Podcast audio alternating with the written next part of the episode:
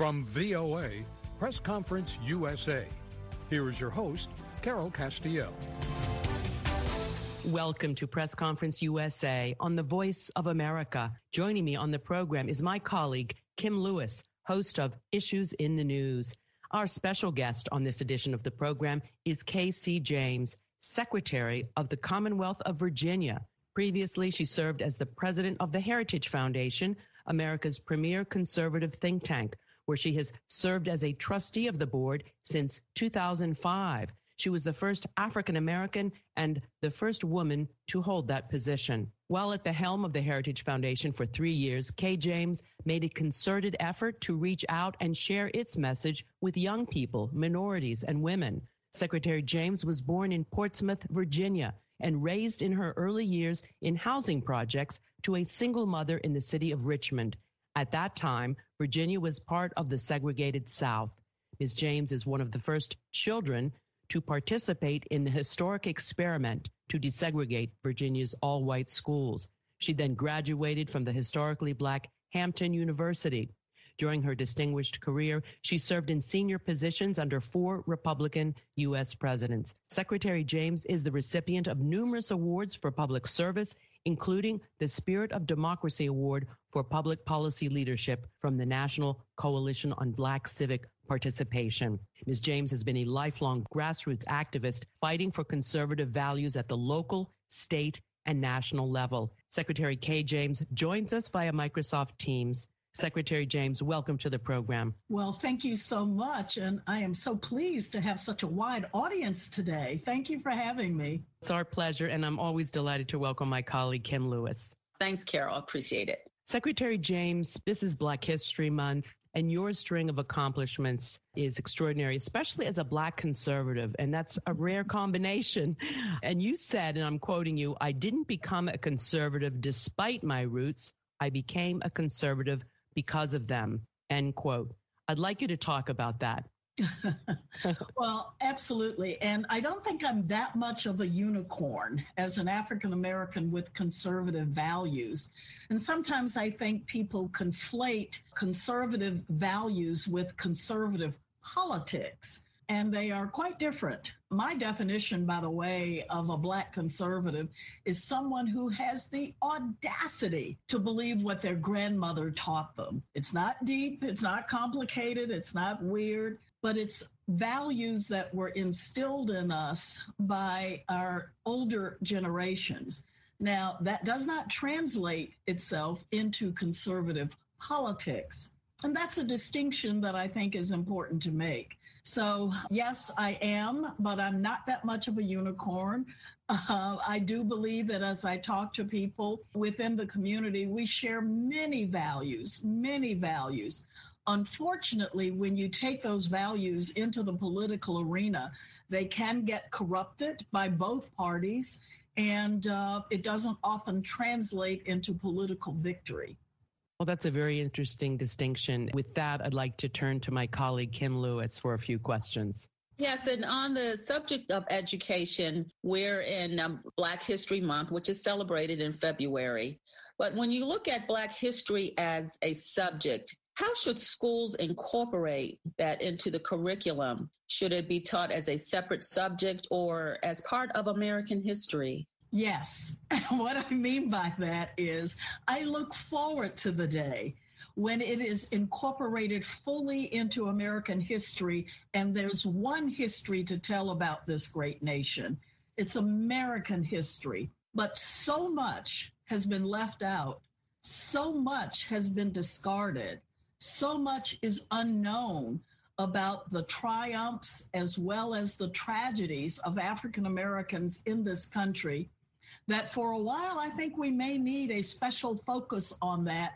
And it could and should be taught as a separate focus in the education system. So, yes, there's enough there that people don't know that we could fill up not a month, but an entire year with people coming to know and understand African American history. But I genuinely look forward to the day when it is so incorporated into the American story that we don't need a separate month. How does it get started into the curriculum of schools? Every state has their own school system. So, how would one go about getting it started? Well, I think as you see more parental involvement in education, demanding that the entire history of our country be taught, I think that as you see politicians who are held accountable. I think as you see standards of learning and as you see recommendations coming down from both the federal, state, and local level, there are multiple opportunities for people to have their voices heard about the necessity of teaching all of American history. Secretary James, on the topic of incorporating African American history in a much greater way within our school systems, we're seeing a lot of controversy, even in the state that you represent, the state of Virginia, with the new Republican governor. In fact, many of the Republican led states are the ones who are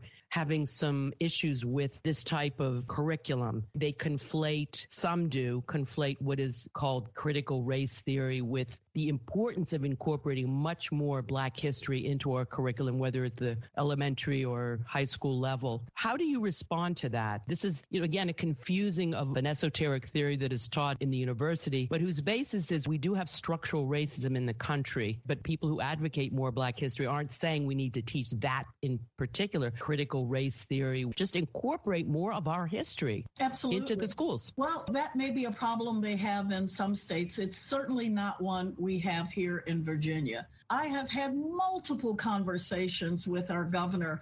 And as we have been in Black History Month, and as I've toured the Commonwealth with him, visiting historic sites, we've come up with a catchphrase here, which is tell it all all of the history should be taught, the good and the bad. We have scars in this country. We have things that we got wrong in this country. But what makes us unique is how we dealt with that, how we overcame that. And I have no problem focusing on some of the tragedies as well as the triumphs. When you fully understand the American story, when you fully embrace our history, when you tell all of the history, it makes you even more today to appreciate how far we've come, the things that we overcame, the people, both black and white, in this country who fought for equality. So I think that sometimes as we talk about the issues of race, and you know, that's a very complex subject that requires its own full two or three hour conversation. It's a difficult conversation for some to have. It has not been a difficult conversation for me to have with our governor. He listens, he is embracing the history of our Commonwealth, good and bad, and celebrating how far we've come and recognizing that we still have more to do. But I think we need to ratchet the uh, rhetoric down take it out of the toxic environment in which it exists right now have conversations around our kitchen tables and in our church pews and across our backyard fences. This is an opportunity for us to lean into our history, celebrate how far we've come because we have turning to my colleague Kim for another question. Yes, I just wanted to change the topic just a little bit and looking at the Voting Rights Act, which is part of President Biden's domestic agenda. And it's been a very big focus for the Democratic Party. Democrats say that the right to vote is under attack in nearly every state across the country, and federal oversight is needed to make certain every American has the freedom to vote. Yet, in looking at what many media organizations reported, that President Joe Biden set a new record of votes with more than 81,284,000 votes in the 2020 presidential election. There were complaints of voter fraud by former President Donald Trump and his supporters, even with him going as far as saying the election was stolen. But just looking at the Voting Rights Act, what do you see is the issue there and why it needs to be taken over by the federal government? Well, I'm not sure that it does. I think when you have one entity controlling voting, there's more opportunity for fraud and abuse and not less. I think the concern that we have is that the vote is such a precious right that we have as Americans and all around the world. The opportunity for your vote to influence the kind of government that you have that people have to have confidence in our voting systems. And so our mantra is we want to make it easier to vote, harder for fraud and abuse or for people to cheat. I know that in the last few years it has become more and more politicized with people on all sides of the equation losing confidence in the outcome of elections. I mean, I can remember people saying they didn't accept Barack Obama as the legitimate president. And then I heard people say they didn't accept Donald Trump as their legitimate president. So, what are the things that we can do to protect election integrity so that every person who votes can have the confidence that their vote counts? That's what we need to do.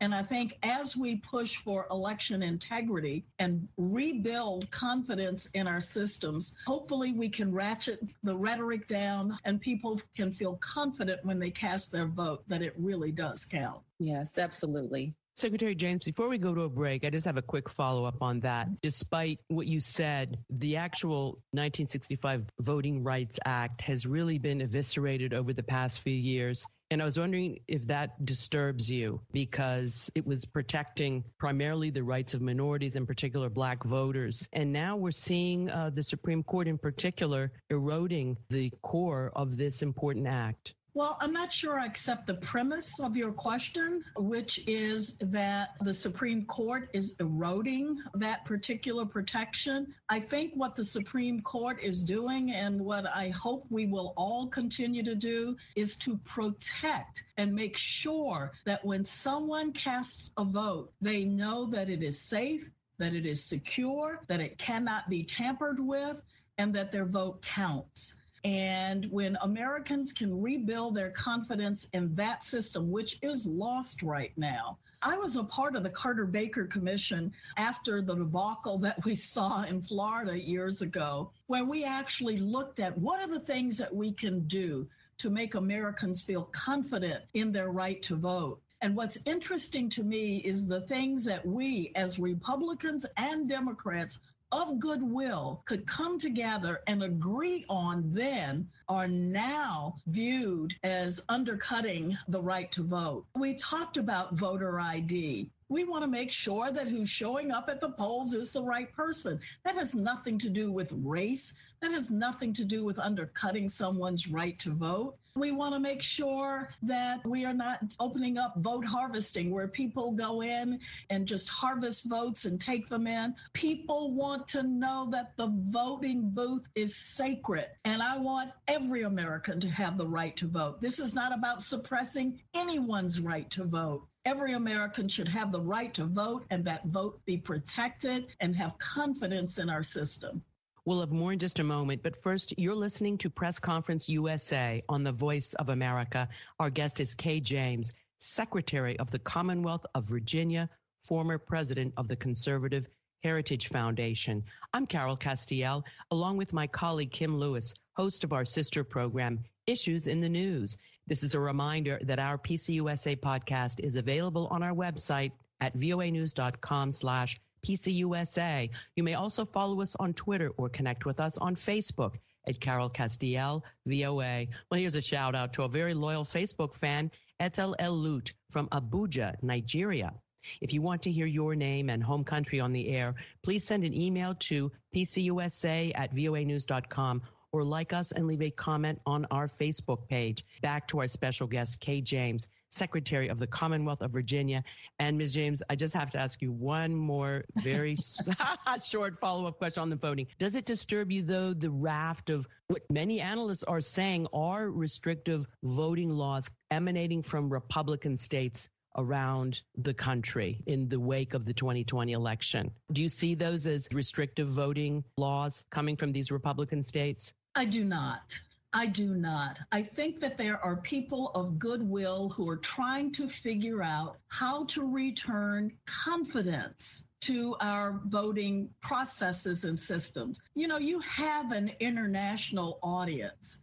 They would be shocked at how in this country we don't have protections surrounding the sacred right to vote and things that they probably take as standard operating procedures we are now looking in this country as overly restrictive, and they are not. The right to vote is so sacred. We should be doing everything we can to encourage every single American to get out to vote. And when they do, make sure that that particular vote is protected, make it easier to vote, and protect that right to vote by making sure we have the appropriate safeguards around it. Point taken. Well, we were previously talking about the Supreme Court, and so we would be remiss if we didn't ask you, Secretary James, about the fact that President Biden is preparing to nominate a black woman to the Supreme Court to replace retiring liberal Justice Stephen Breyer. So I'd like to get your opinion on this uh, historic development in the party that is the Republican Party to which you belong. There is some controversy. A few senators have complained and saying that this is uh, inappropriate. Others, like Senate Minority Leader Mitch McConnell and Senator Lindsey Graham of South Carolina, say uh, this is fine. In fact, Lindsey Graham said, "quote Put me in the camp of making sure the court and other institutions look like America." Unquote. Where do you stand on this nomination? I stand with my friends. Which ones? All of them. I'll tell you this anytime I can see Black representation and representation by women, it's a good day. It's a good thing. Do I want decisions made solely on that basis? Absolutely not. The good news is that we have highly qualified women even though I may disagree with them and would fight them on philosophy, ideology, and policy all day long, that doesn't mean that they aren't necessarily qualified and capable of doing the job. And so I am very proud of the fact that we have so many options for President Biden to pick from. It was his choice to say he wanted to do an African American woman. I will celebrate uh, the accomplishment of that African American woman. And after I finish doing that, I will try my best to argue with all of the policy positions that she probably has that I take issue with. So I know that's difficult for some people to wrap their heads around and understand, but I think we need more of that. I can celebrate the accomplishment while at the same time recognizing that I have deep and severe policy differences. And now I'd like to turn to Kim again for a question. Yes, uh, Secretary James, uh, former President Donald Trump has continued to fundraise and endorse candidates for public office over the last year while teasing a possible run for president in 2024. He continues to cause a divide in the Republican Party, but his public appearances and rallies still draw thousands of people. So, what role do you see the former president playing as the midterm elections are approaching in November? And what is his future with the party? His role is anything he wants it to be. The party will pick its leaders. We will probably have a broad range of people to pick from. I don't think it's my role or anyone else in the party to say someone should or should not run. So I love our country and the way we have options. And so welcome to the table and it'll all play out. And I'm going to get my popcorn and sit back and watch it happen. Also, Republicans are internally divided in their views of the January 6th, 2021 riot at the Capitol building, including former President Trump's role in it. So, what is your perspective of what happened on that day? And how does the attack on the Capitol compare to the protests and riots that occurred in several U.S. cities in 2020 over the police killing of George Floyd, Breonna Taylor, and others? Boy, that's a complicated question that takes a long time to answer, but I'll try to give you my quick and dirty version of that. First of all, violence never, ever, ever has a place in the American political debate and dialogue in this country. And when and wherever it happens, I don't care whether you are in an urban area and looting or going after our capital. It's never appropriate and should never, ever, ever be tolerated. Drop the mic.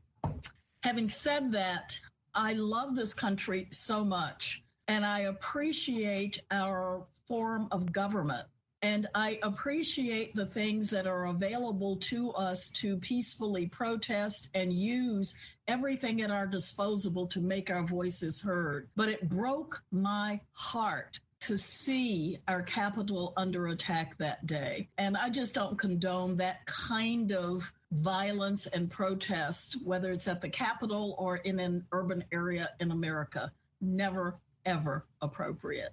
Thank you.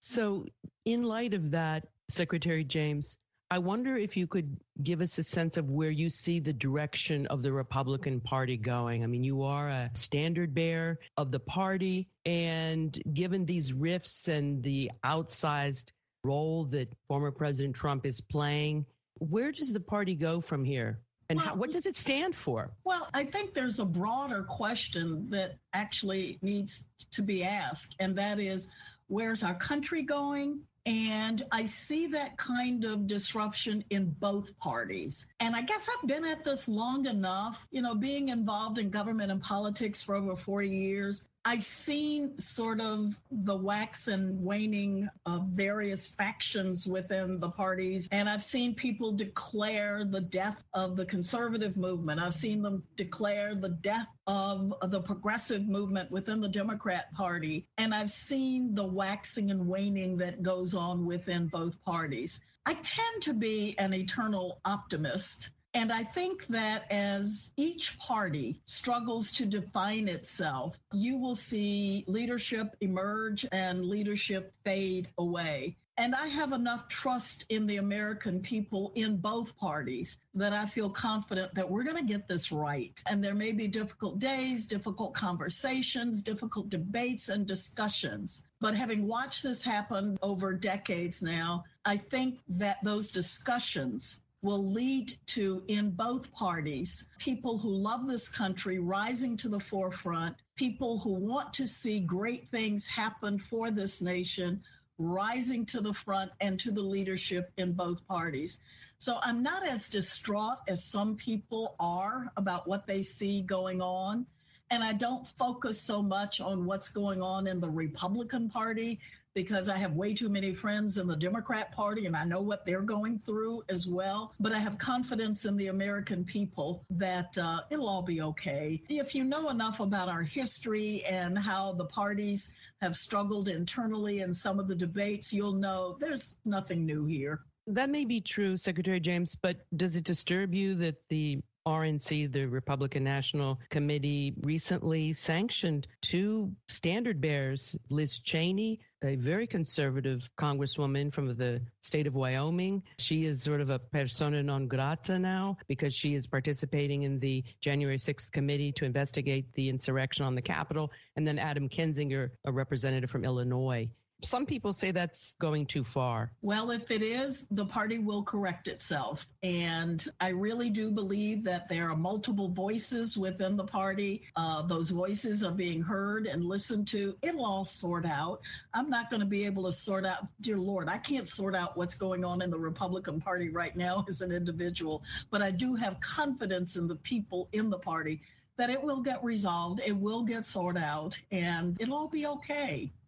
Okay. Now I'd like to turn to Kim. Yes, I just wanted to ask one last question. Uh, do you think political parties are listening to young people and really the American citizens in general? Well, if they aren't, they should be. And I can tell you that we had an extraordinary example of that here in Virginia, where it seems some of our politicians were just tone deaf to what parents were saying, to what taxpayers were saying. And when the politicians listen to the people, it's amazing what wonderful things can happen.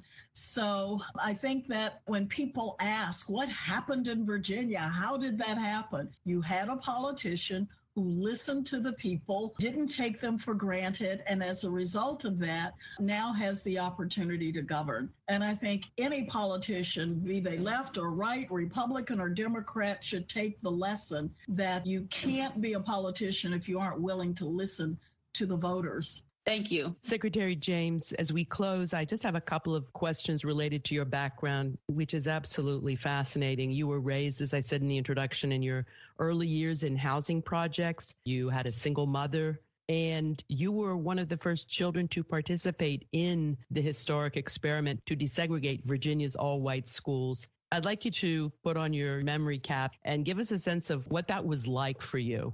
Mm, it was horrible. It was horrible. Most junior high school girls are trying to sneak blue eyeshadow out of the house from their moms. And that's the biggest concern they had. But integrating the schools in the South here in Richmond, Virginia was anything but. We had to walk past barricades and screaming parents and barking dogs and just to get an education. And I want people to know that. I want people to understand that because I want them to understand that with all of that, telling the history, what exactly happened, I can today say that that made me who I am today. We overcame that. And it's a story of triumph. It's an American story. It was a difficult period in our history, and I don't try to sugarcoat it or cover it up. And I am so grateful for those individuals who came before me who suffered even more than we had to do as we integrated the South. So, Black History Month for me is a time of reflection. It's a time of thinking about and appreciating the shoulders on which we stand, the sacrifices that were made, the price that was paid for me to live the life that I live today. And I hope it serves as encouragement to the next generation who have to find their way in this country. I hope it serves as inspiration to them if we were able to overcome and survive, and in some cases, even thrive, that they can too.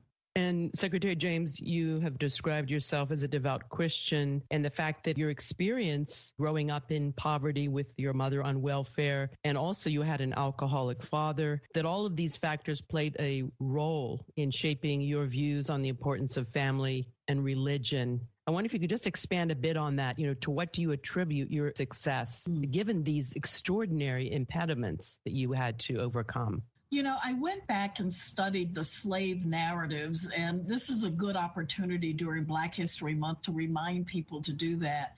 Because it occurred to me if they were emancipated and set free with absolutely nothing and thrived to the point that we had Black Wall Street and we had the Harlem Renaissance and we had Black businesses and entrepreneurs and we started institutions of higher ed. I figured if we can learn from them, and what I took away from that is faith played a crucial role. I don't know how anybody manages to survive in this world without a connection to a higher power and to seeking guidance and wisdom from a heavenly God.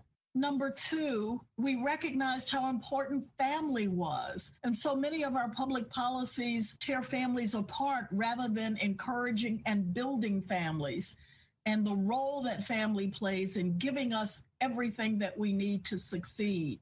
And when I think about the value of the community and how the community contributed to my opportunities in this country, walking along beside a single mom to help her survive, the football coaches that encouraged my brothers, the uh, Sunday school teachers that worked with us, so I think that there are things that we can learn from history that can be a guidepost. And I certainly saw those things in my life. Faith played an important role. Education played an important role family played an important role. And so, one of the things that I'm dedicated to doing is making sure that the things that got us here are not the things that we now discard. So, let's not break up the family. Let's not diminish the role of faith in civil society. Let's do understand the importance of quality education in order for us to thrive in this country.